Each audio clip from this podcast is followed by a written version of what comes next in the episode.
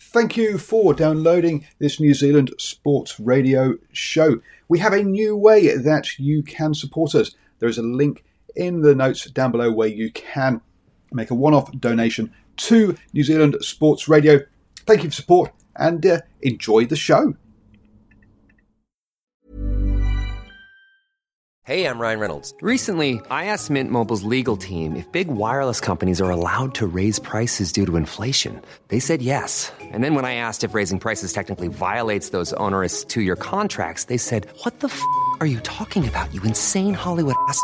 So to recap, we're cutting the price of Mint Unlimited from $30 a month to just $15 a month. Give it a try at mintmobile.com slash switch. $45 up front for three months plus taxes and fees. Promoting for new customers for limited time. Unlimited more than 40 gigabytes per month. Slows. Full terms at mintmobile.com. Burrow's furniture is built for the way you live. From ensuring easy assembly and disassembly to honoring highly requested new colors for their award-winning seating, they always have their customers in mind. Their modular seating is made out of durable materials to last and grow with you. And with Burrow, you always get fast, free shipping. Get up to 60% off during Burrow's Memorial Day sale at burrow.com slash ACAST. That's burrow.com slash ACAST. burrow.com slash ACAST.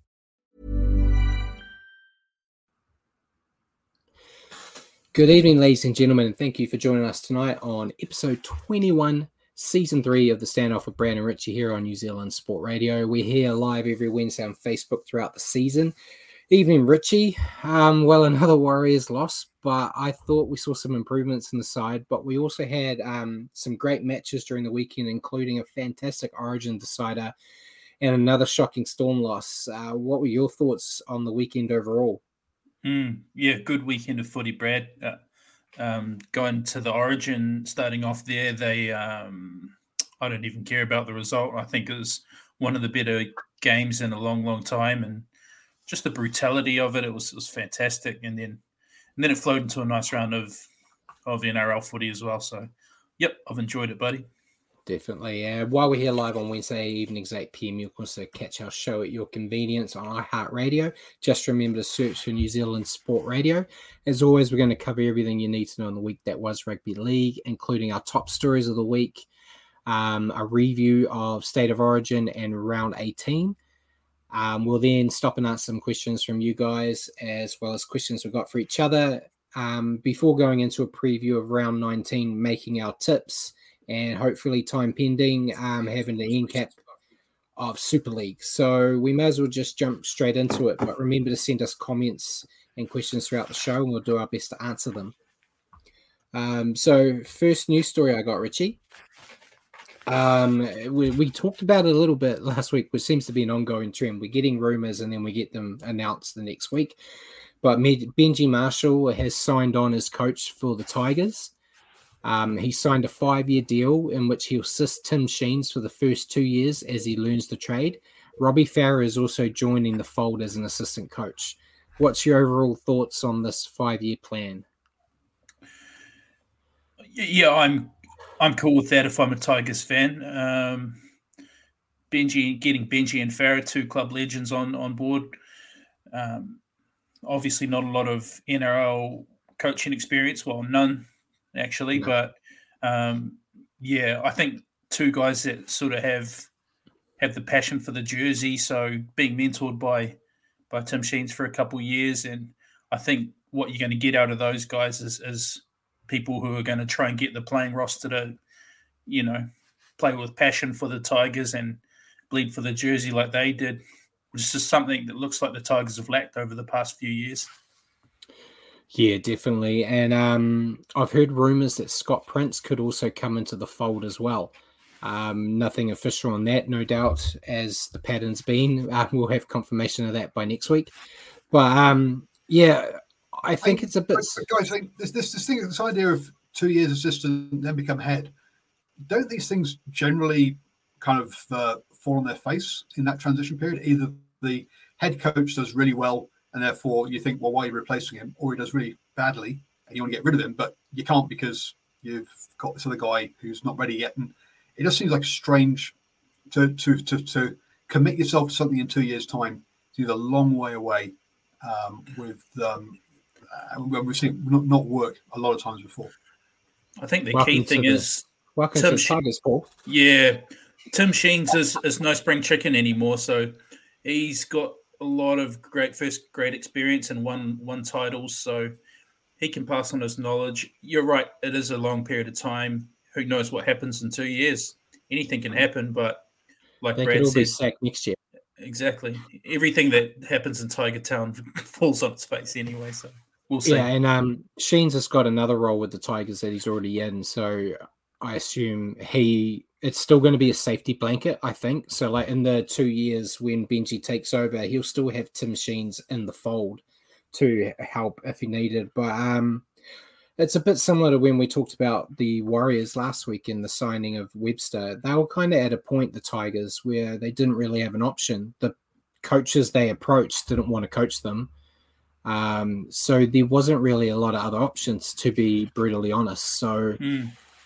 Will it work? Not sure. Um, but it'll make interesting, um, interesting couple of years for us on the show. Um, with the ups and downs of how Benji's going to cope with it. Um, but yeah, I wish him nothing but the best. Um, I put him kind of in that category like we've got right now with the Warriors and Stacey Jones. You got like a legend of the club. So if anything, the players should have that respect for Benji, which um, that's like a foot in the door to hopefully some success. But time will tell. Um, it might even help potentially um, persuade Papali'i to not back out on his Mm. deal with Benji there. Um, but yeah, we'll we'll see.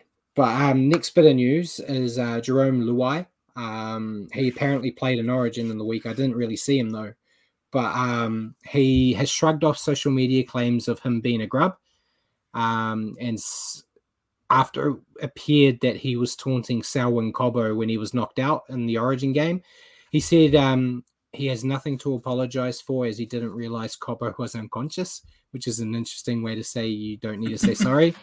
But um, you you are the New South Wales man on the show, so I will hand the floor to you. What do you think about the whole Luai situation? Well, it's yeah, it's not a good look him standing over somebody that's knocked out for starters. Um, we've seen it happen before the other way around with Queensland. Queensland is doing it to James Tedesco a couple of years, um, and I think the Queensland player actually um, gave him a head push on the on the ground while he was knocked out. So um, it's not a it's not a one way street. Um, whether or not Jerome Luai a grub, I've got my own opinions about that. I personally think he is. I've seen it. I've seen him do things in the past in the NRL arena, stomping on Cody Cody head, head. Cody Nikorima's head, and that's just that's just one thing. There's been numerous other things, um, but yeah. so I guess I guess you know if you ask me, judging on what he's done in the Panthers jersey, I would call him a grub, but that's just me. Yeah, um, I would say going back to the Queenslander doing it to James Tedesco, I think the difference here is um, Selwyn Cobbo's a young guy, and most people seem to like him when no one likes James Tedesco. So I think that was the difference there. You know, Sure. um, it depends who you do it on, but yeah, I. It's weird because I generally gravitate towards the grubs, but I just don't like Jerome Luai. Um, I don't know why. He he rubs me the wrong way. Um, but yeah, it's I, I understand what he what he said. He kind of said it was like in the heat of the moment in the battle. Um, it wasn't too bad. It, yeah, like you said, the Queensland thing, it was nowhere near as severe as that, where he actually got down, picked them up, and dropped them again, Hmm. type thing. He kind of just stood over him. Um, but yeah, I I have my distaste towards him and his level of performance on the field in that regard, mainly on the NRL level, anyway.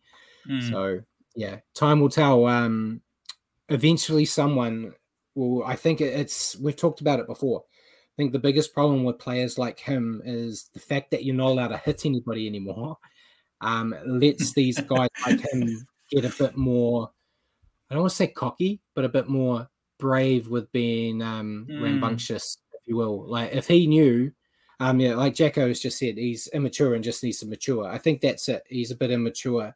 If he was in a situation where he knows if he was a bit lippy and being Mm. um, a bit of a grub like he is now, that a front row is going to go and give him one uh, a one-two combination. Um, Yeah. you probably wouldn't see it. Imagine if he played in the 90s and someone like Gordon Tallis or Monty Betham got their hands on him. Yeah. So um, eventually there will come a breaking point where someone just goes, "That's enough," and just goes, "I'll take the ten in the bin." Um, we're playing the Panthers. We're not going to win anyway. So um, that type of approach. Um, maybe in a couple of weeks when the Warriors will um, just send one of our hitmen out there. Um, someone has to do it. But um, going on to a bit more serious note, um, as I say, giggling. Um, Mitchell Moses um, had to have police escorts after receiving death threats. Um, New South Wales police have identified that two teenagers um, were the people responsible. Um, what's your take on this? I I was quite critical of Mitchell Moses um, the last couple of weeks on this show about his performances and being a flat track bully, but I think it takes a, a, special kind of human um, to take being upset at a player on a on a field into death threats. It's um, yeah, I don't. It's a it's a no go for me, in my opinion. I think as angry as you can be at a player, it should never go to that level. What is on the field stays on the field for me. Special kind of person. It's one way to describe them. Yeah, it's, it's disgusting, mate. What what else can you say? It's if that's the lowest of the low. I hope they're dealt with accordingly. Yeah, definitely. Um, there's been no word on what punishments will happen. Um, I'm sure it'll be something severe. Um, but yeah, fully deserved in my opinion. Um, next bit's not really. It, it's kind of a non-starter, but um, there were rumors swirling that Anthony Griffin's time at the Dragons could be at an end. But if he was fired, he would end up getting a five hundred thousand dollar payout. Um, Dragons have come out and squashed rumors and um, given Griffin the good old coach curse by saying that um, he has their backing. Um, so, what what are your thoughts? Um, does that mean Griffin's out of the job at the end of the week, or I think there's other coaches that should be in more danger than him. Um, I'll turn it around to you, Brad. You picked them for wooden spoon. In your eyes, he must have this team overperforming. Yeah, I think he's doing a fantastic job. They should be dead last right now, so I don't know what's going on. Um, I think I don't think there's enough um, talent in the coaching pool to be going and throwing a guy like him out of the pa- out to pasture. He is still a very talented coach. He's just got a crap Hmm. team. Nicely put. Yeah. um, next bit, we'll keep going with the the coach stuff. Um, the Titans have also put the curse out, and they've confirmed that Justin Holbrook will not be showing the door at the Titans, and he will be their coach in 2023. Um, I, Jacko says some of the Dragons want Dean Young badly. Yeah, I've heard Um, that be, could be the case. So we might see that sooner rather than later since they've come out and said he's got the backing. Because we know as soon as an organization like the Titans have just done and the Dragons, once they say that they've got full support of the coach, the coach is usually on the way out. Yeah. Um, what do you think? Do you think Holbrook's a guy that should be kicked out as well? Or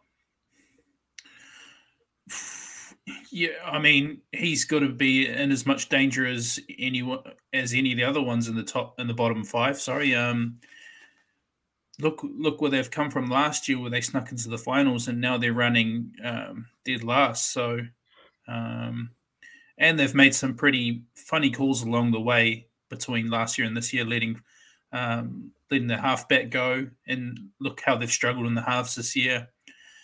Uh, they haven't had it all go their way with Jayden Campbell being injured for a lot of the year, and he seems to be one of their main strike weapons. But yeah, it's it's it's not looking good. No, um, and Jacko's also mentioned the Titans have fired all of Holbrook's coaches, um, assistant coaches, which um, is weird. And I, I know um, Jim Dymock, uh, he got sacked, and that was because he was told they weren't going to extend his contract, so he basically demanded to be um, let go. But yeah, it's interesting. So I don't know if they've basically said we're going to keep you, but you need to start from the ground up with your coaching staff again. Um, be interesting times at the Titans. Um, and uh, Brett Kimmorley, we'll keep the coach for one more. Um, Brett Kimmorley came out stating that it was disrespectful to the Panthers to rest all of their Origin players against the Tigers last weekend, what's your thoughts on that? Do you think it was disrespectful or um, just a wise move from a team preparing for finals? That's a wise move. They they're running uh, top of the ladder comfortably with a couple of win cushion. Um, why wouldn't you rest rest some Origin players and give them a rest when you're winning? Any- They won anyway. Yeah, I think I think it would have had more merit if the Tigers had won. Um, yeah, if anything, the fact the, Tigers are being disrespectful for fielding a reserve grade quality side every week. Yeah, okay. Fair enough. And um, next bit, um, Caden has put it in the comments, but it was the next bit of my news. Victor Radley has declared himself. Um, he's declared himself for England, um, ending his possible debut for the New South Wales side in future Origins. He said that he wanted to represent England, England for his father. Um, Vic, uh, Caden said that it's um, excellent for International Rugby League and Myers his courage to make the call. 100%. Um, Mal Meninga has come out quite a lot this week about it because he was kind of doing the whole I was going to pick him in the World Cup side for Australia. Um, I feel like that's kind of like, you know, your, your girlfriend dumps you and you're like, oh, I was just about to propose, you know, um, that type of thing. I don't know if he would have made it. I I wouldn't be surprised. He's a hell of a talent, but I think it's a great win for um, for England um, to get a player of his quality, and it's a big call. I'm hoping that we see a switch where there's more players that are going to say no to Origin to play for their countries more as a biased Kiwi. Um, but may is that showing that you know? I know your questions around it, but do people just don't care about playing for New South Wales, or, or, or what's what's the deal? if you believe some of the journalists out there, yeah, you could draw that conclusion, but I don't feel it's that. I, I maybe it's amplified more because it's a World Cup year and people are sort of drawing a line in the sand early. Maybe Victor felt like he was potentially not going to make Australia, or maybe he just feels that passionately about making his dad proud. But either way, like you say, it's a great win for England and and for the World Cup. You know, the more some of this talent spreads around, the more competitive it will it could possibly be. So that'd be great. Yeah, and um, Jacko said that Origin rules will change, letting Tier One nations play Origin under um, under rules. Yeah, I think they're going to change. Mal Meninga was kind of saying that. He's saying that he thinks it's great that Victor Radley um, is going to play for England, but that he should play, be able to play for Origin as well. Um, which, if you let uh, a guy playing for England play Origin, it opens the floodgates. You will have to open it up to New Zealand um, mm. as well. Um, so we'll we'll see what happens. Um, but kind of going with that whole origin talk, the um, RLPA and the NRL are reportedly in talks to ban players from being able to back up for their club after playing state of origin. What do you think about this, Richie? Um, wouldn't this um, strengthen the case of moving Origin um, away from the current model they've got, as you'll effectively have teams losing all their stars the week before an Origin game and now the week after. Um, that's potentially six rounds of footy without your best players. Yeah, this is a real funny situation. I don't think you'll find the perfect the perfect science for it. Um, you know, traditionally Origin's been played on Wednesdays, and it's been up to the clubs. Some clubs rest their players afterwards. Some have them back up, and I guess it's just up to up to the players if they feel they're up to it, and if they've come out of the Origin game physically, you know, sort of unscathed and, and able to go. But yeah, I don't think they're gonna want to play anymore in the weekend. I'm not too sure what else you could do. You, like I say, it'll be hard to find a sweet spot. I think, yeah, I think it's got to be up to the players. Um, you know, some players, as we saw in the weekend just gone, some players did back up, some didn't. Yeah. Um, so it all depends on. Um, but yeah, I I don't know. I don't know really. Um, it doesn't affect us as Warriors fans nine times no, out of ten. No. so it doesn't really matter. Um, and then the last bit of news, it was kind of just brought up. It, it, seems we we can't really determine if it was tongue in cheek or not. But Reece Walsh was dropped from the starting lineup for the Warriors this week, and Andrew Voss, in an interview we did, um, came out and suggested that we might see Walsh leave the Warriors early and um, either go to the Broncos, and then someone else dropped in and said Melbourne Storm. Um, I was speaking with Paul before, yeah, going completely on the this is them being um, 100% honest and said that what type of situation does that put up where a player gets moved from the starting lineup to the bench, so still playing, but on the bench, and then they demand that they want to go elsewhere? Reece hasn't done that in this situation. Um, obviously, I'm just playing devil's advocate, but um, you know, moving to the bench isn't a isn't a death note. So, um, yeah, I I think it was tongue in cheek, like you said earlier. But what's your thoughts? I actually think the bench is a very important role in today's game. You know, um, a lot of sides have great um, impact players come on at number 14, make a massive difference. Um, I was just saying to you before we went on, I'm, I'm really starting to enjoy this slump that Melbourne are in. I, why help them? Why, why help them? They've had enough success. Yeah, and um, Jacko said that Storm tried for Walsh this season, but the Warriors said no.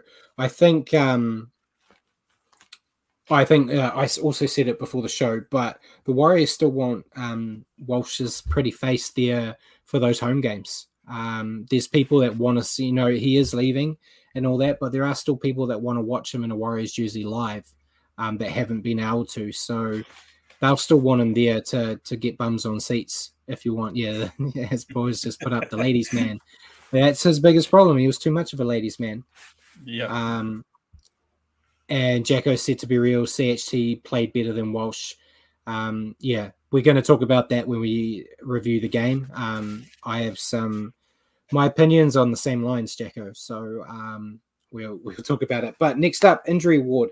We actually got a, a quite a full a full ward this week. Unfortunately, um, Ryan Papenhuyzen is the the headliner. He is out for the season um, after suffering a suspected fractured kneecap. So um, mm. they basically said that um, yeah, his kneecap's done and that's his season. Um, do you think we're going to have to start having Papenhuyzen wrapped in, in you know, cotton wool? Um, he seems to be getting injured all the time uh, now. It's yeah, a real big concern. I know, but um, what I will say is, if there's any team that is that knows how to deal with a broken cap, it's the Melbourne Storm. well done. You you've been holding on to that all, all night. I have. I've been waiting um, for the moment. Yeah. Um, continuing with season-ending injuries, Sharks Sione Katoa is also out. Um, he had to go under the knife to fix a pec injury, so um, that's his year done. And Alex Twal from the Tigers has officially been ruled out for the rest of the season to recover from his recent concussion that he got a few weeks back. So um, that's three big losses for those clubs. You know, Ryan, we just talked about, but Katoa's been doing really well for the Sharks, and Alex Twal is kind of um, look. I feel like he's one of the linchpins of the Tigers forward pack, as bad as they are. But um, I feel like he really um, can get that team together to try, mm. as defeatist as that sounds. But um, hopefully he he comes back next season. All the, all the better for it. And um, Roosters, um, Sitili Tupouniua and Billy Smith um, mm. both have appeared to tear their ACLs, and Jake Trbojevic is out this week due to COVID. Um, any thoughts on those before I bring up Mark's comment? Yeah, Sitili Tupouniua is a big one for the Roosters. He's been a real good performer for them the past couple of years. Uh, they've got, you know, Matt Lodge turning up to help with with their um, forward pack now, but still as the edge forward, that's that's a tough one. Uh, Billy Smith too. I think I think he's still only in his early twenties, and this is a second or third um, knee reconstruction. So you know, yeah. th- thoughts to him that that's never that's pretty unlucky and never easy one to take. Yeah, and um, Mark Roberts said Origin should be played at the end of the season in between the last round and the final starting. Um, it's not a bad idea. The NRL will never do it because they'll go on about you know potential injuries to their finals players. Yeah. Um, but yeah, there needs to be a better way than what's currently working. Um, I feel like the the Wednesday, if they're going to enforce the people playing um, not playing the week before and the week of the game. Um, I feel like it just hurts the NRL product um, too much, which, you know, that's kind of what we're here for, isn't it?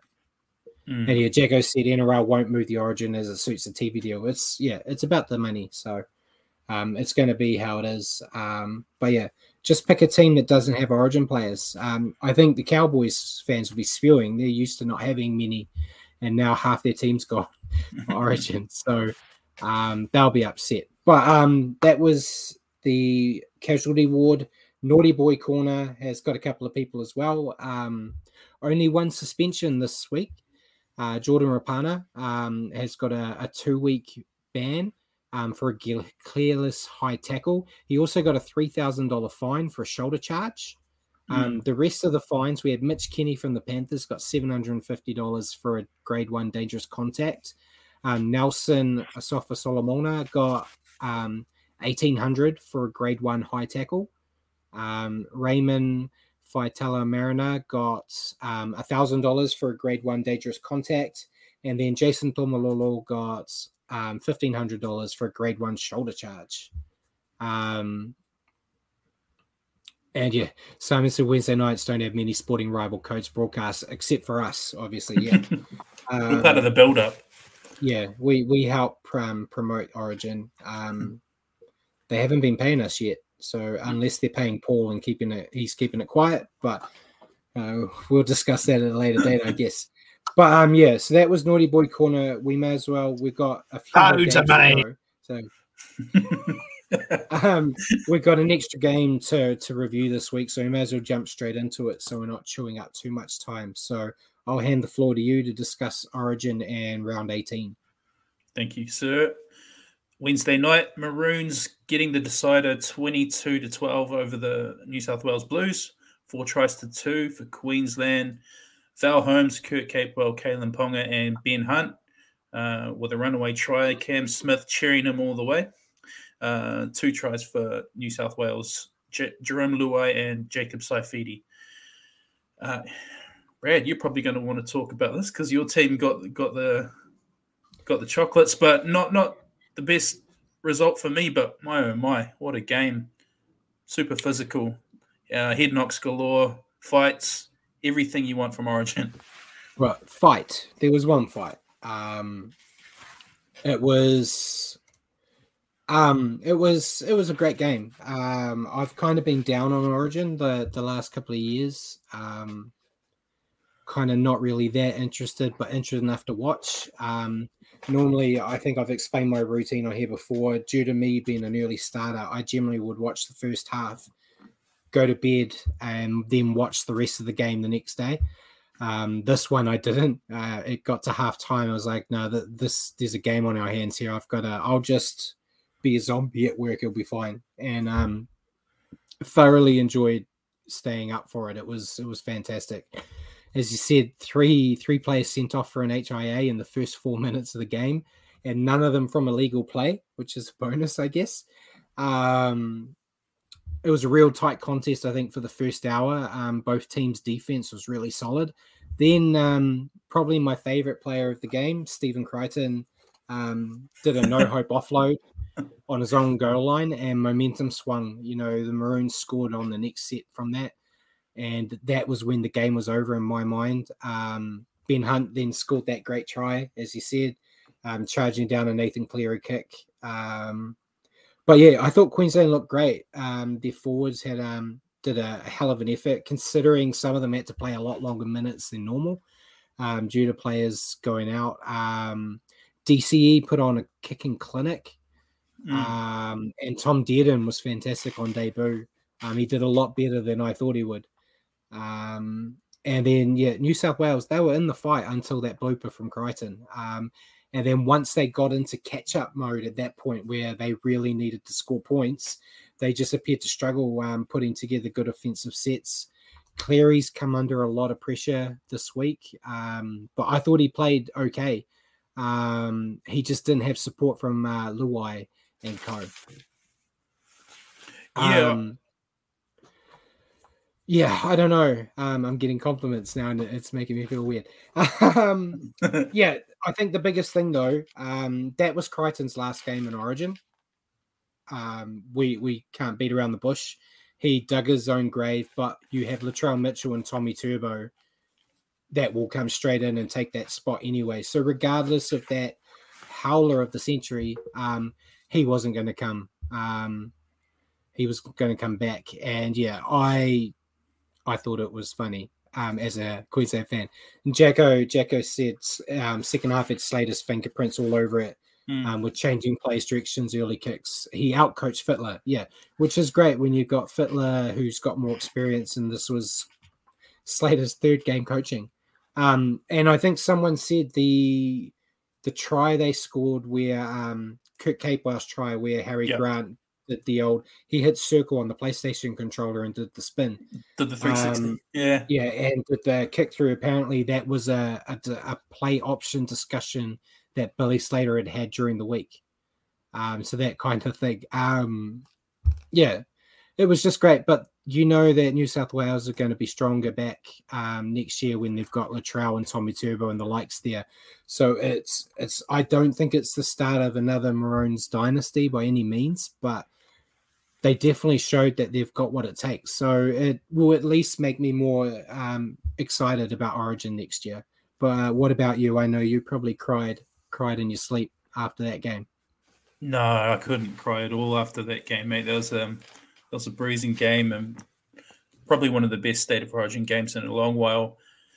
Um, I thought that yeah. try on halftime to Queensland, Cape Capewell's try was a, a massive turning point because I feel like um, later on in the first half, New South Wales was starting to get take control of the game a wee bit and we were in the lead. But I feel like that took a bit of steam out of New South Wales and then come out in the second half and Queensland spine really really choked New South Wales. Like you said, the kicking game from DC, even Ben Hunt with a 40 20. But 40 20, yeah. They forced New South Wales into errors and, and yeah, that was that was it pretty much. Queensland were just more clinical and and New South Wales, I feel like really buckled under the pressure. Maybe even have Queensland have maybe even set a blueprint on how to beat the Panthers um, heading towards the finals in the NRL. You know, if you put a lot of pressure on these um, Panthers players, they're not they're not invincible. You know, they you see how sort of Luai and Crichton were making mistakes. I, I think maybe you've you've written Crichton off a wee bit early there, Brad, saying right. he'll never play Origin again. He's only a young fella. Never again. He may as well go and declare for Samoa now and just just go. He's performed in a grand final, and you've seen Billy Slater, the man himself, make similar mistakes. Look back at the 2008 World Cup and grand final against the Kiwis. Mate, you, you're just being biased. um, Fittler will never pick him again. And um, we've got a comment here saying Fittler had a brain explosion. How can you leave Wighton out and have Talakai on the bench? Yeah, hundred percent.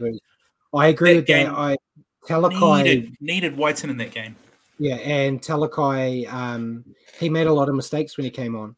Um, he was mm. missing defensive reads and stuff. He he really did himself no favors in that game. Um, not a Crichton level, but yeah. And um, yeah, Paul's already given us crap saying we're going to be a two-hour show. So that it was a great origin. Let's go on to the actual. What a game! Let's move on. Yeah.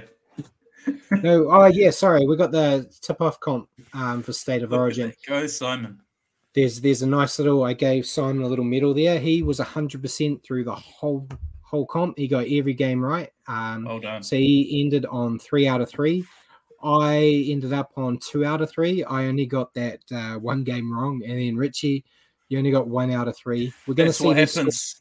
That's what happens when you tip New South Wales. Yeah, I was going to say, on, Brad and Richie both just tip their own side, and hence, yeah. the, so whoever wins Origin is going to be whoever. Yeah, but um, yeah, congrats, Simon. Um, that was some great picking from you there. Um, Brad will send you a reward out in the mail. I'm not giving rewards for Origin. It's just the pride. You got the medal there. Um, take All a right. screenshot and, and print it off. Um, but yeah, Cowboys versus Sharks. Off you go, Friday. Richie. Friday, Cowboys versus Sharks.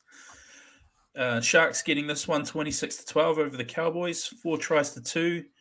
Uh, for the Sharks, Jesse Ramien with a double, Teig Wilton and Sione Katoa grabbing the tries. For the Cowboys, Kyle Feldt and the hammer, Tabuai Fidow grabbing the two tries.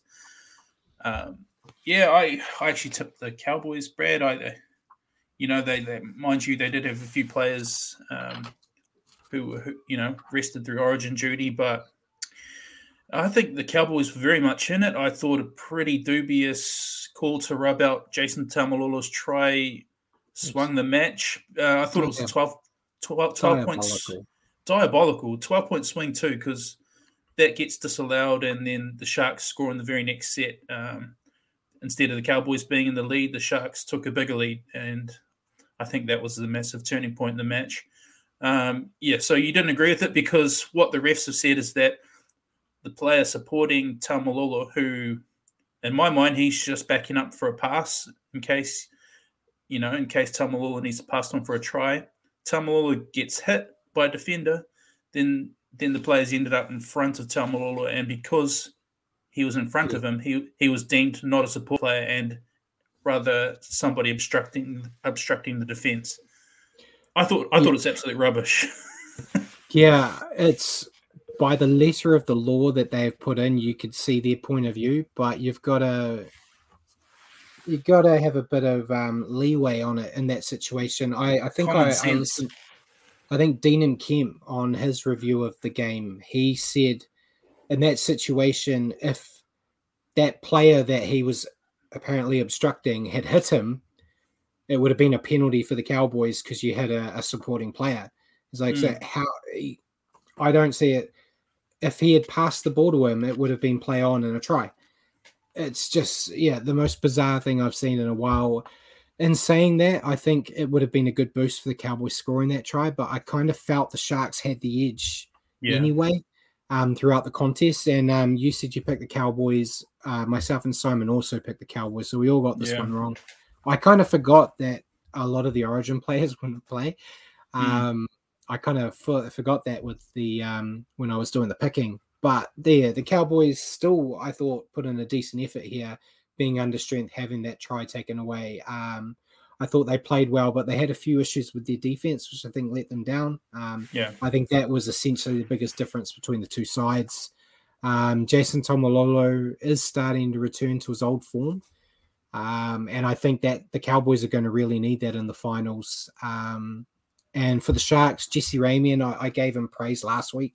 Um, he had another he had another strong game, so mm. this appears to be his new normal um, which makes the Sharks a, a, much more dangerous side. And um, their forward pack is firming up nicely. The experienced heads of Dale Finucane um, have added a lot of starch to this side. And um, Nicho Hynes directed the game well, and um, it felt like he was involved in everything, um, mm. which was great. And I think if the Sharks can go to an, another level, it's going to be a cracking game against the Panthers this week. Um, but yeah, I I don't know how confident I'll be if they win in how they played in this game. But yeah, they take it up another lap, then yeah, it'll be a real good game.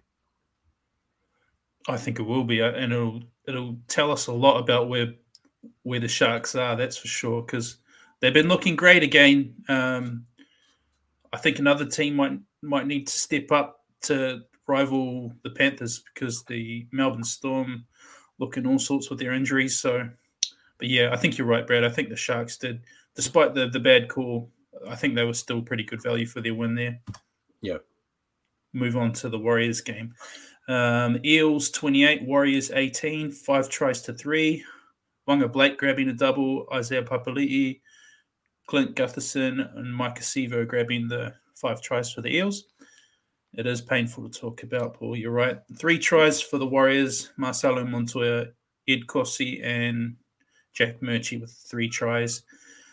Um, yeah, Brad, I saw improvements from the Warriors. You know, it's not the, uh, you know, we weren't as as bad as what we've seen earlier this season from the Warriors.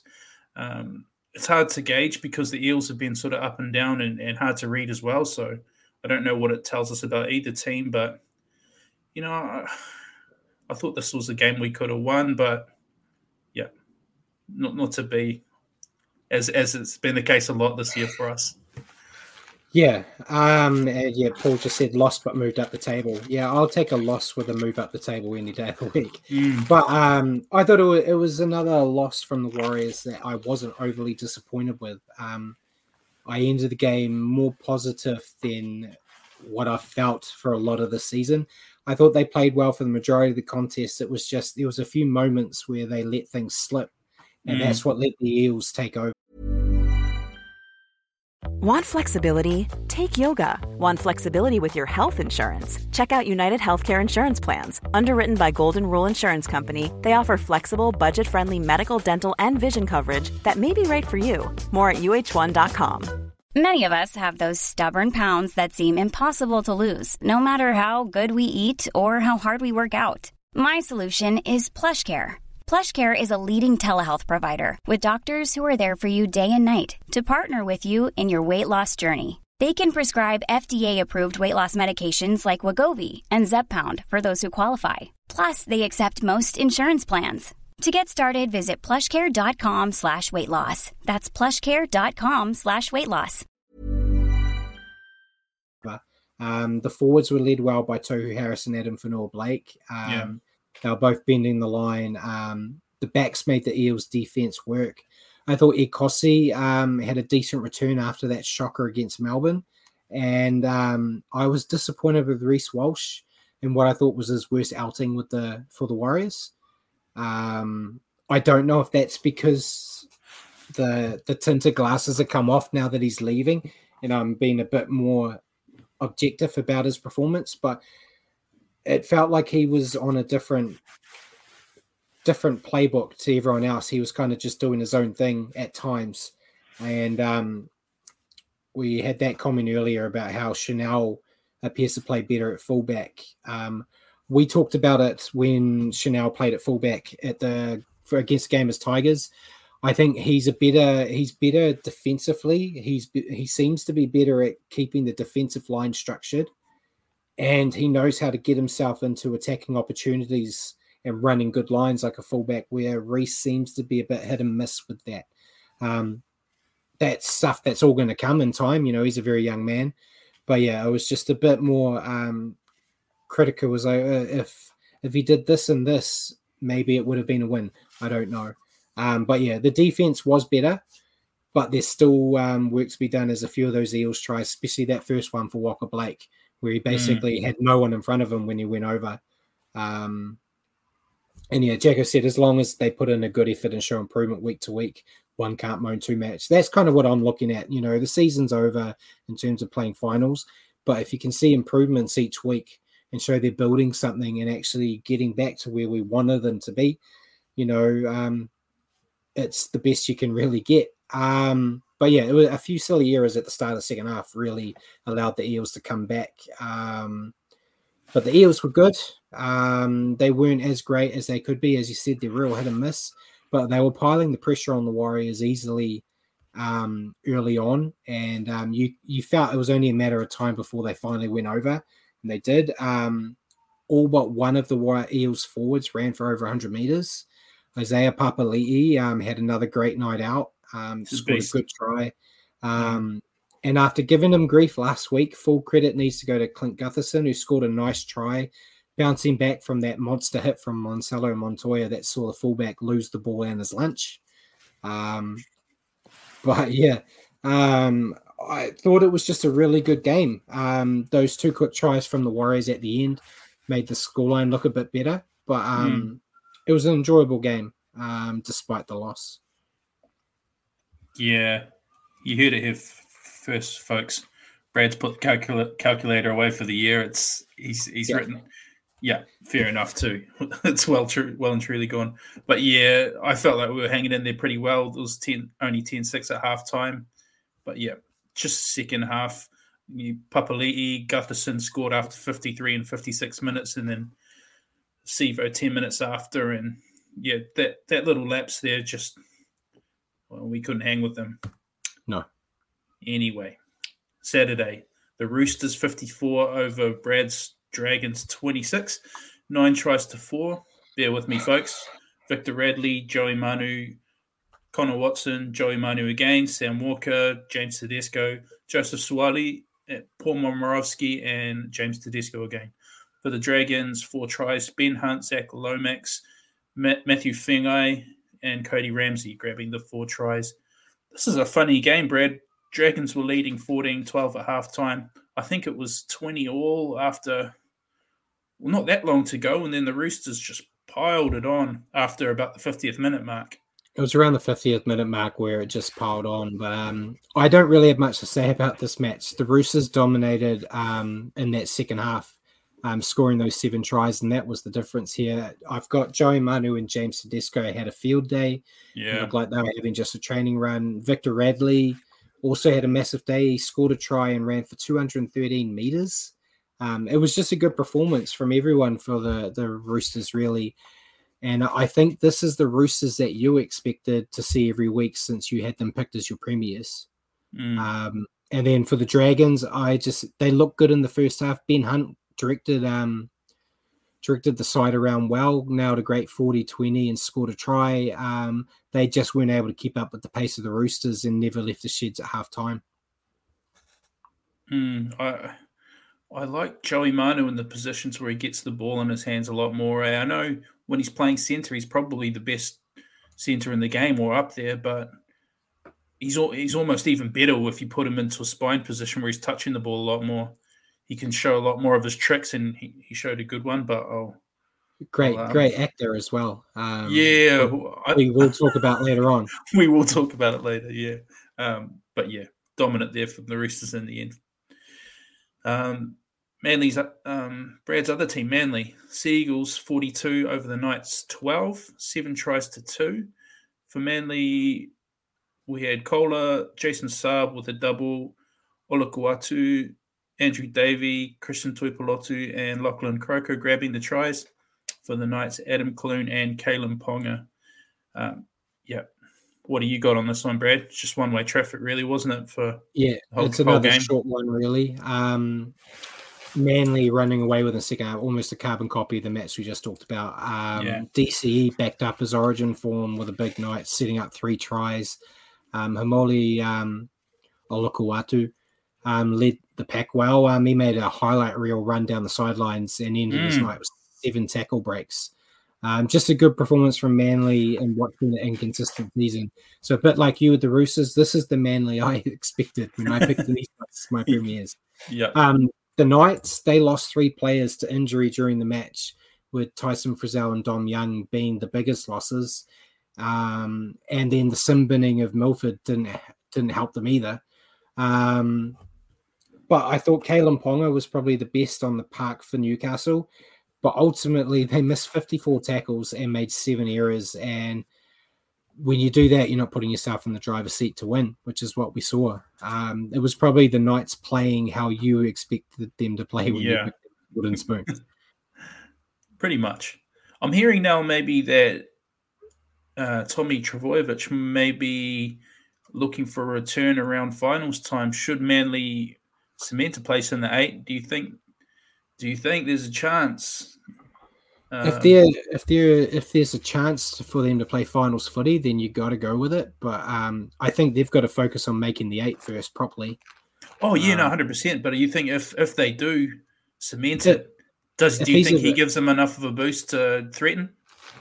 Not to threaten. Um, I don't think so. I think this if you put him back in the side, they're going to be competitive. But I wouldn't be confident if they went up against Penrith, um, the Sharks, or the Cowboys right now. I'm not going to put Melbourne in that. I don't want to write them off, but I, I it feels weird saying they can beat people right now because that's just not what they're doing. Um, but yeah, Manly are in the eight right now. If they can stay in there and he comes back, you got to play him. Mm, mm, yeah, hundred percent. Even though Ruben Garrick's actually going really well at fullback, Yeah, um, yeah, Garrick will just slot back out to a wing. out to wing, Yep. Um, Queensland Derby was next. Uh, the Broncos getting up over the Titans 16 to 12. Three tries to two for the Broncos. Delouise Hoeter, Jordan Pereira, and Adam Reynolds grabbing the three tries for the Titans. Tanner Boyd and Jaimin Joel. this Jaimin name Jolliffe. gets me. Jolliffe. Jaimin. Yeah, there you go. Um, this one was closer than I thought it might be, Brad. I obviously the Broncos have some players backing up from Origin and some injured, like Selwyn Cobbo. But yeah, I think the Titans played uh, a bit better than they have been recently. Yeah, after two blowouts, it was nice to see we finally got a tight tussle. And it, yeah, to be honest, it, it, was a surprise that this was the game that was going to be tight. Um, the Broncos had plenty of chances in the first half, but the Titans' goal line defense was holding them out, mm. um, only letting them in in the final minute of the first half, which I'm sure would have been real disappointing for the Titans. Um, Adam Reynolds um, in this game, he became the eighth player since 1908 to go past 2,000 points in the NRL. So uh, well done on him there. Um, Tesi Niu had another blockbuster night at fullback. He ran for 241 meters, possibly showing the Broncos that they don't need to replace him with Reece Walsh next year. Um, soon he seems to have gone up another level with the moment they announced Walsh was coming back. So um, it's good to see competition there, I guess. Um, Zach Hosking um, was impressive. He ran for 129 meters and had a try disallowed, and he was actually working on a building site three weeks ago. um, so it's a great rags to riches type story for him. Hopefully that continues um, when he gets more opportunities.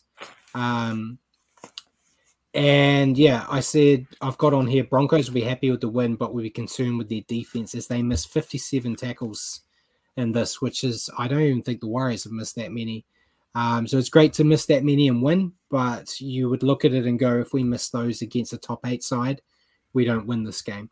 Um, so yeah, disappointing on that aspect, but great they got the two points. Titans they showed heart, which is something um, we haven't seen much of this season. Um, Big Tino ran for 146 meters in a limited stint. They they didn't play him off the uh, they played him off the bench due to Origin. He didn't get on to I think like the 57th minute. Um, so that's a great effort to work in that short stint of time. Um, AJ Brimson was a shining light um, at fullback. He ran for 250 meters. Um, but the Titans, their biggest issue and potentially the reason they lost this was the errors. They made 12 yep. in total in this game and just kept letting the Broncos off the hook. And um, you can't do that against any team in the NRL. Mm, I think it was tighter than I thought. Um, but the Broncos, they were missing a, f- a fair few people still. So I yeah. think it sh- shows the quality of the team if, if you're missing a, f- a few of your cattle and, and still find a way to win. Um, yeah, you're right. I, I, was impressed with Tesi Niu. Um, it seems whoever they're putting the fullback this year position has, has done a pretty good job.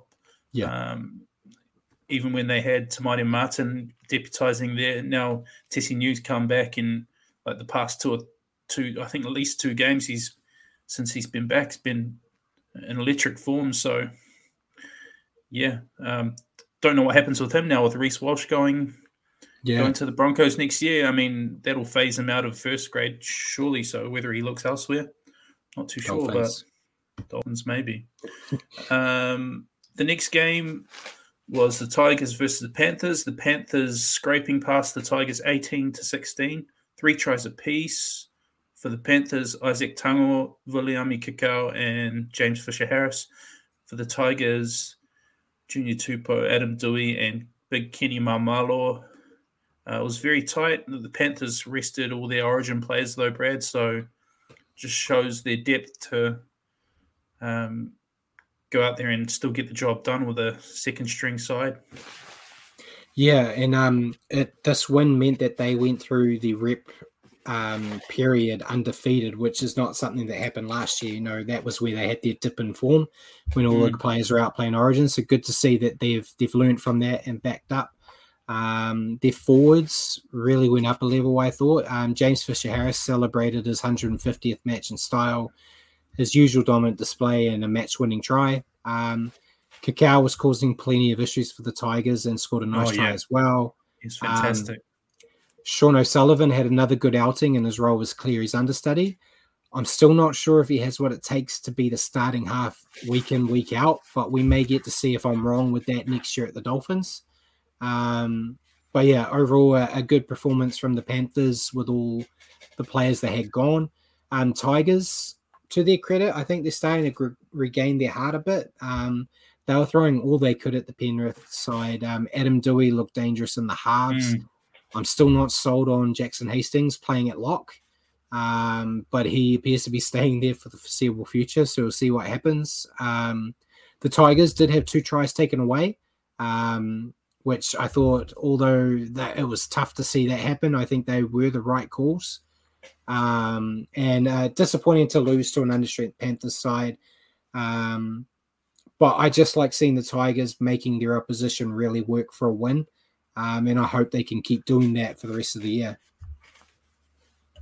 Yeah, I on that, I wonder if if it wasn't Brett Brett Kimmorley at the helm in the interim like he is now, say if it was Tim Sheens, I don't think you'd see a Jackson Hastings at 13. And although he did a pretty admirable job, you know, I think you you want to try and retain him at the Tigers and and make your halves him and Adam Doueihi. Um, yeah. No, dis- no disrespect to um, Luke Brooks, Brooks.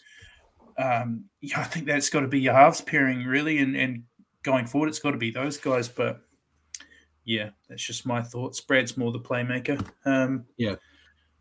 Stay in next, your lane, please. Yeah, I'll stay in my lane. The next game, the next game I tipped, the Raiders yeah. 20 over the Storm 16. Um, three tries apiece. Sebastian Kris, James Schiller with a double, one of those uh, spectacular, spectacular try. Um, three tries for the Storm as well. Nick Meaney, Jerome Hughes, and Harry Grant. Uh, we had the sin binning of Jordan Rapana. He had a, another grubby day in the office, as he likes to do. Um, and the injury of Ryan Papenhuyzen going, banging up his knee, going knee to knee against Jack Wighton, um, which was a big blow. But yeah, the Raiders actually have a pretty good pretty good record over Melbourne. In Melbourne, I I think yeah, them. It's their fifth the win in a row. It's yeah. their fifth win at AAMI Park in a row. Um, That's why I um, tipped them, mate. Yeah, I didn't even think about that when I did it.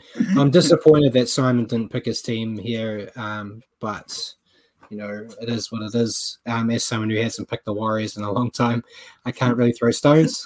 Um, but yeah, Storm on a three game losing streak. It's something I never would imagine I would say oh, on this show. I'm loving it. I think they said it was the first time they've lost three in a row since 2015. Yeah. Um, it was also the first game since round nine that we saw the full Storm spine play together. Um, just not for long as Pat went off, as you said. Um, Munster, I thought, looked good in his first match back um, since round 15. He ran for 180 meters and was creating um, opportunities for a side.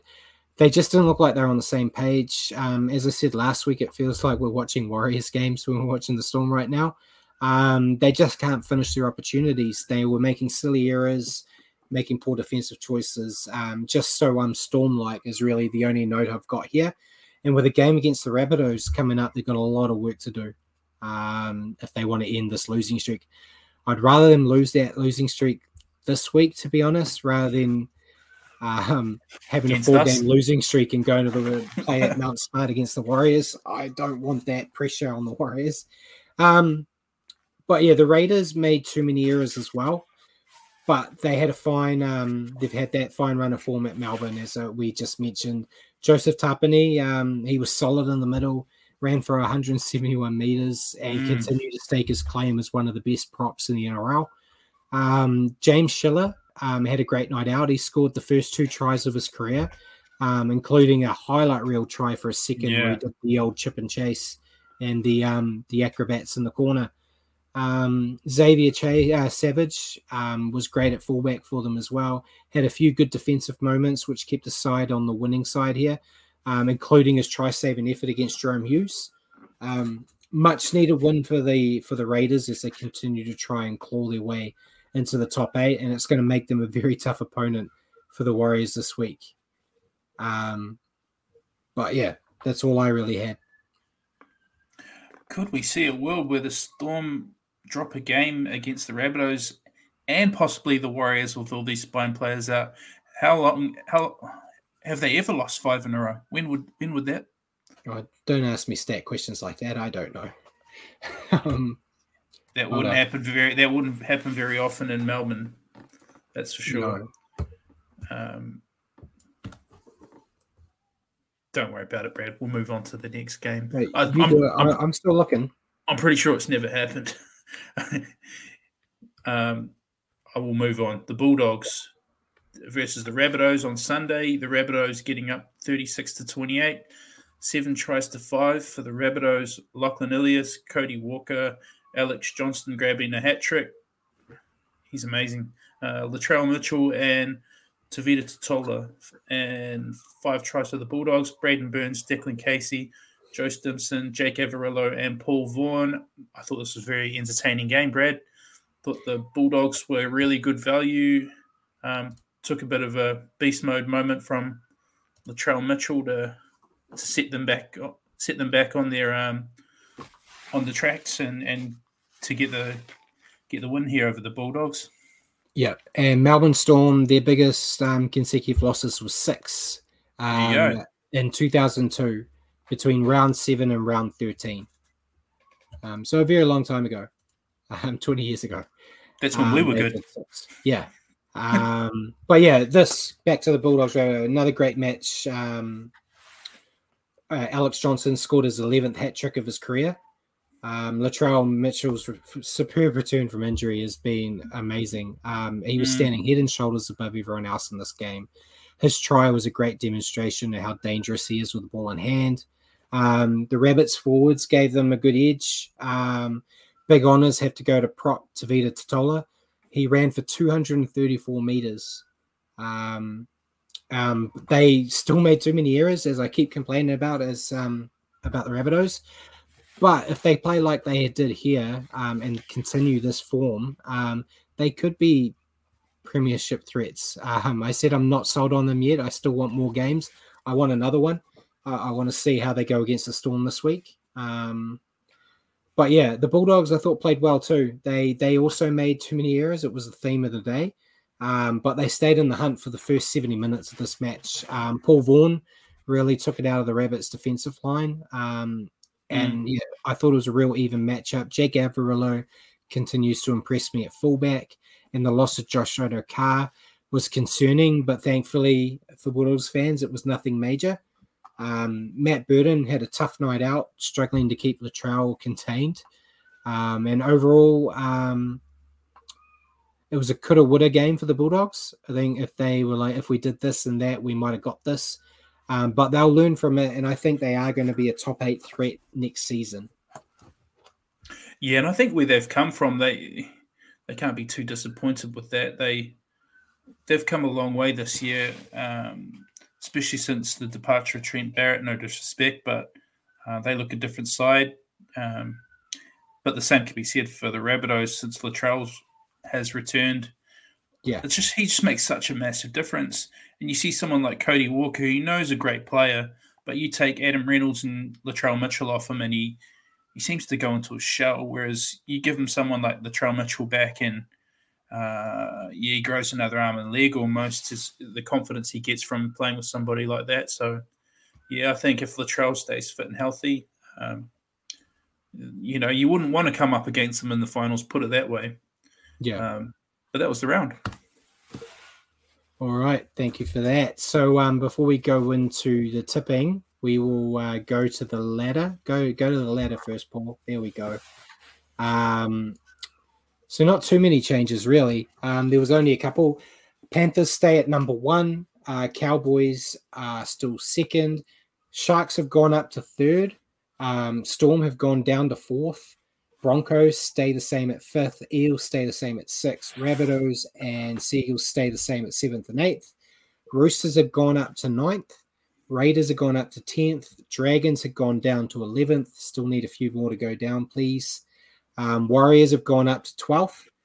Knights down to 13th. And then the bottom three are all in the same position Bulldogs, Titans, and Tigers. And uh, Paul's asked, are 11th up still a shout winning of top eight footy? Yeah, I would say so. Yeah. you got to. They're only point a win behind. Dragons are 11th, though, so I don't really want to say they have a shot. Dra- Um, Dragons points. Dragons points differential will hurt them if uh, you know. I think maybe ten up. If, if Dragons got to keep winning, but if they end up level eighth, their their um, points differentials going to hurt them. Definitely. Um, and then going on to our tips, Paul. Um, we all got the same amount, six out of eight. We both got two games wrong. Looking back at it, we all got the Cowboys game wrong. Richie got the Warriors Eels game wrong. And then Simon and myself got the Storm Raiders game wrong. Um, so I am still leading 94 out of 136. Richie's four behind on 90 out of 136. And Simon's three behind Richie at 87 out of 136. So um, did we have any questions from the, the group, Paul, before we move on to our ones? Get myself get myself on screen. Um, yeah, we have got one, and uh, it was around um, the uh, your thoughts on the um, uh, your, your on the, the the, the Tigers strip. Um, so I thought I'd do a quick get a quick um, quick screen grab for you. What are your thoughts on this year's Tigers? Uh, strips? Uh, you, you fans of it, or do you think it's a bit a bit naff? It's all right. It's not a Warriors jersey. No, it's um I don't mind it. Um I actually had a which conversation. Warriors jersey is that, by the way? Which, which one of the twenty-five that have come out this year?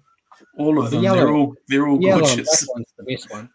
Um, I was having this conversation with my grandmother actually this week because she said the uh, Castleford Tigers that uh, the West Tigers stole their colours, and I explained to her that they're the Tigers. Um, both teams are called the Tigers, and Tigers are black and orange. So, you know, you, you can't go that far. Um, there's a, a little bit of limitations. I don't mind it um, really.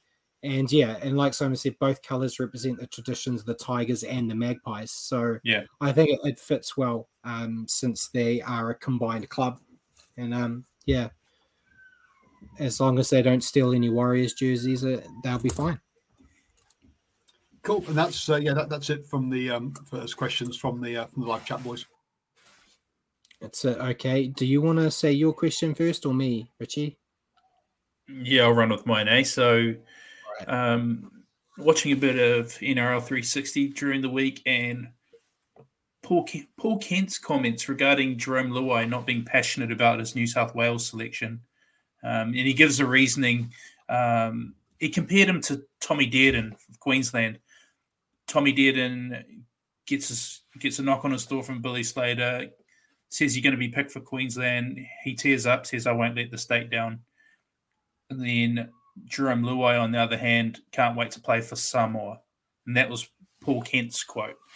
So, what do you think, mate? Do you think he has a point? Um, it's I understand what he's saying and I kind of see his point. Um I have no I have no issues with the wanting to play for Samoa. I think it was just during the origin period he comes out and says he's looking forward to playing for Samoa at the World Cup when people would want him to be focused on state of origin. But I don't have the same affinity with state of origin that they do over there. Um, I could really care less um, if they want to play for New South Wales or not. Um, I feel like yeah, it is a thing uh, where the Queensland guys do seem to be. I feel they seem more passionate about representing Queensland, but the players that you pick for New South Wales generally don't let you down. So I don't see the issue. Um, and the Tommy Dearden situation, if Tommy Dearden was eligible for a, a tier two or tier three nation, do you think he would say no? I'm not going to play at the World Cup. You know, he's not going to the World Cup for Australia. So, Mm. it- and he's and he's a young man on Origin debut. yeah. Um, but yeah, I I generally think Queensland have more passion um in it, but that's always been I think that's always been the case. You go back to all those highlight reels and you got a whole lot of inbred Queenslanders coming down the whole you know screaming screaming Queenslander and that um they just get very fired up for it. Um but yeah, I don't think it affects um you know the performances on the field. So yeah, I I'm on, I'm sitting I'm doing a Richie and sitting on the fence on this one. I can kind of see his point, but I don't agree hundred percent. Um, I think it. I think it just comes across a little salty. I mean, he wasn't Yeah. saying this. Yeah, he wasn't New South saying when Wales- they won. Yeah, exactly. If New South Wales won the series, he wouldn't have said that at all. And No. when New South Wales had a record-breaking win last year, no, you know, doesn't say anything about his lack of passion at all. So yeah, the timing of Yeah. it just comes across a bit sour grapes. Yeah, and I know you put it in your question, but you put it didn't say it out loud. You just said even though Josh Papali'i plays for Queensland and may play for Samoa. So Yeah. yeah, Queensland have some that are in the same boat. Um, so yeah, I think it's more sour grapes, like you said. So Nice. um, and then my question for you, um, go. There's been a lot of noise surrounding Joe Joey Manu's fake knee injury that led to a Roosters try. What is your take on the situation? Uncalled for or fair play? Um, yeah, that's a funny situation. I've never seen it before, but um, back in Karate Kid, uh, Cobra Kai's John Kreese once said, "No mercy." Um, that's a no mercy moment, mate. It was a it was a great we uh he sold it real well and then boom gone. Uh, but if you're a dragon, if I were a Dragons fan, I'd be pretty peeved. To be fair, but you know what he did limp off after the try, so I think it's not like he, he was hundred percent. Um, he he, he kind Yeah. of pulled up. He kind of pulled up with a bit of pain, and then then there was a gap, and he mustered up enough energy to burst through it and set up a try, and then waddled off the field. So Yeah. Uh, Um yeah, I I I think in the the fairness of sportsmanship it, it's not a good look, but then if I was playing and I saw a player pull up limp like that and the ref didn't blow the whistle, I'm still tackling him. I don't care. So the other way, if I saw Joey Manu was limping, I would have gone straight for the leg. um, you know, how often are you going to be able to get an easy tackle on a guy like him? So take it, um, play the whistle. You know, if it's you know one of those big serious injuries where you know they're hurt, like it's usually when you've got them to the ground and they don't get up. So in that situation, I would have just clipped them, and then you know, if you're hurt or not, you're going to make sure they're hurt afterwards. So So just clipped him. I Just clipped him, yeah. means take take, take him out entirely. We're not, there's, there's no clipping going on here, is there? It goes straight through Yeah. it, cut him in two. hit them in the back of the knee, and he will never pretend he's got a sore knee again. Um, yeah, that and that's why Simon, we don't have a show for. Brad is bringing us down um, with his thug ways. Um, me and Paul Kent would have a great show together. Um, so that we're bo- both dinosaurs um, living in the old days. But yeah, um, yeah, I don't think it was that big a deal, really. you know, the Roosters were already well on the way to a, a cricket score anyway. I thought it was Um, I thought it was funny more than anything. Yeah, and you- like you said, after they scored, it did look like he was limping. I think someone said that he had cramp. Yeah, uh, and not a knee injury, um, which could have been the case as well. He, he had done a lot of running that day. But yeah, so that was the questions. Cheers for that. We may as well go in. Um, we we are going long. Um, there is something in Super League I want to bring up, so we will be bringing it up. But um, we'll go into round 19 and our picks. Simon gave the picks earlier on, which I scribbled down, and all I need is yours. So, um, Paul, if you could bring up the draw. Um, He's trying Oh, to find it. I Oh, wasn't have going you to. lost it? I, I, I thought I'd bring up something else since, you were since you, since you were called um, uh, Hitman Brad. I thought you we should uh, bring up uh, Oh, an, an old. what have you? Come Go on, on. show, damn you! Yeah, I, if we get get you in that, look, Oh. Brad, that, that, that'd will be love that. Real Men Wear Pink. Um, yeah. Uh, Bret Hart did like attacking the back of the knee as well. Um, He So- did. he he would agree with me on the the Joey Manu tactic. Um, but yes, um, do you have the draw now? Draw? Why? What do you want that for? Jeez, See, I don't know. You're giving us God. crap about a two-hour show, and now you're delaying us. Honestly, hey, I've got no life. I'm, I'm happy to be here all night. There we go. So um, first game up on Thursday is Eels Broncos. Simon and myself have both picked the Broncos. Um, who have you picked? I'll go Eels then. You, you just picking on the fly now. Um, okay, first game on Friday we have Dragons Seagulls. We have both picked Seagulls. Yeah, Sea Eagles. Seagulls. Um, next up we have the Knights versus Roosters. We have both picked the Roosters. Roosters. Roosters. Next up is the Raiders Warriors. We have both picked the Raiders. I'd love to pick the Warriors, but no, not in Canberra. Not in Canberra. That was I would have if it was Mount Smart, I would have picked the Warriors in this one. Yeah. I think, um, especially our run of form against them as of late. Uh, Panthers Sharks. We've both picked the Panthers. Yeah, Panthers. Panthers. Um, this one was this one was hard. Rabbitohs Storm. Uh, Simon has gone with the Rabbitohs. I went with Rabbitohs and then twinked it out and put Storm. So I've gone with Storm. Oh, then I'm going to go Rabbitohs. You're going to go Rabbitohs. I I think the Rabbitohs are looking good, but I just can't think I can sit on the show and say the Storm are on a four game losing streak. Um, so be be prepared to. It's a weird logic for picking, but there we go. Um, first game on Sunday, we have Bulldogs Titans. We have both picked the Bulldogs. Mm, doggies. Doggies. And then the last game of the round, Cowboys Tigers. We've both picked Cowboys. Yeah, got to be Cowboys. Cowboys. All right. So looking at it, um, the only games we've got different is the Eels Broncos game first, then the Storm Rabbitohs.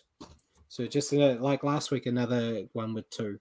Um, so hopefully I'm on the right side of that. So before we sign off, I wanted to do some Super League, mainly because there was some big scores and some records broken. So um, Bevan French. Let, let, let, me, let me just check for a second. Wouldn't by any chance that, that Wigan might have won? Is that is that why you want to talk about it again? Yeah. Yeah. Basically. Yeah. So um yeah, biased. Biased as, as all hell with um, They won Wigan, by a lot. They won by they a won lot. by a lot. Bevan French set a new record um, for try scoring.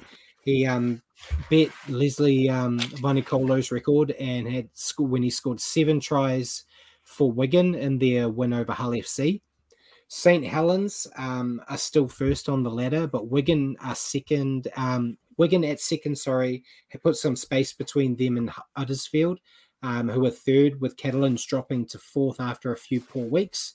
Toulouse um, are now off the bottom of the ladder, with Wakefield Trinity now last due to points differential.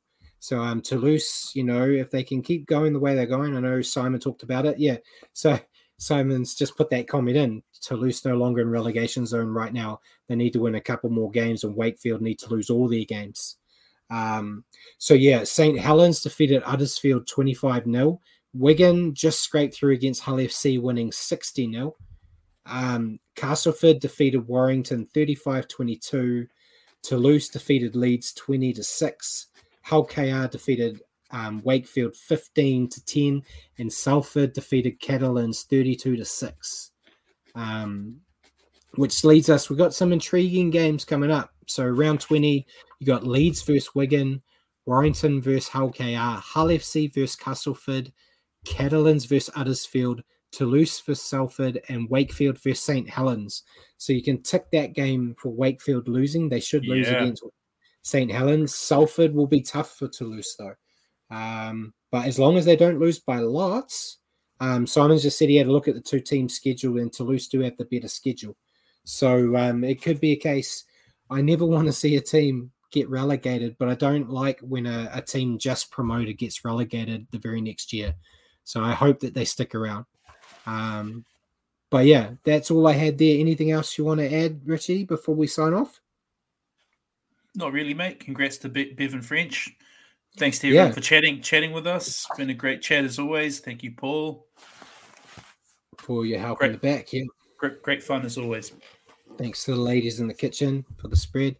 Um, full credit, full credit to the boys. Exactly, uh, ladies. Yeah, you thank you to the ref. Thank you to the ref. We never thank the ref. I will never, never in my life will I thank a referee. Um, oh, and Simon just said the second place team in the near second division is from the same geographical region as Wakefield. They could balance out the competition. That's true. That's a good point. See, Simon's our, our Super League guru. Um, so hopefully you can give us some more news for next week as well. Um, Ladies and gentlemen, thank you for tuning in and joining us tonight on the standoff with Brad and Richie for your weekly update on rugby league. Tune in our show next week at 8 p.m. here on Facebook at your convenience on iHeartRadio. Just remember to search for New Zealand Sport Radio. Cheers again, Richie and Paul, uh, for joining me tonight, and good night, Cheers, everyone. Man.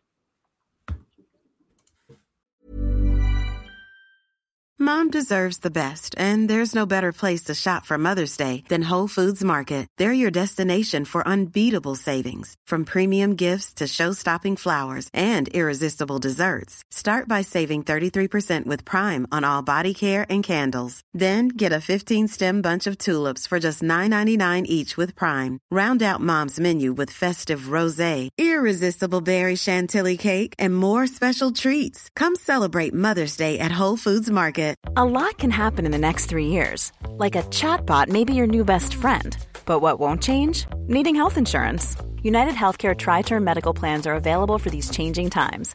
Underwritten by Golden Rule Insurance Company, they offer budget friendly, flexible coverage for people who are in between jobs or missed open enrollment. The plans last nearly three years in some states, with access to a nationwide network of doctors and hospitals. So, for whatever tomorrow brings, United Healthcare Tri Term Medical Plans may be for you. Learn more at uh1.com. Mom deserves the best, and there's no better place to shop for Mother's Day than Whole Foods Market. They're your destination for unbeatable savings, from premium gifts to show-stopping flowers and irresistible desserts. Start by saving 33% with Prime on all body care and candles. Then get a 15-stem bunch of tulips for just $9.99 each with Prime. Round out Mom's menu with festive rosé, irresistible berry chantilly cake, and more special treats. Come celebrate Mother's Day at Whole Foods Market.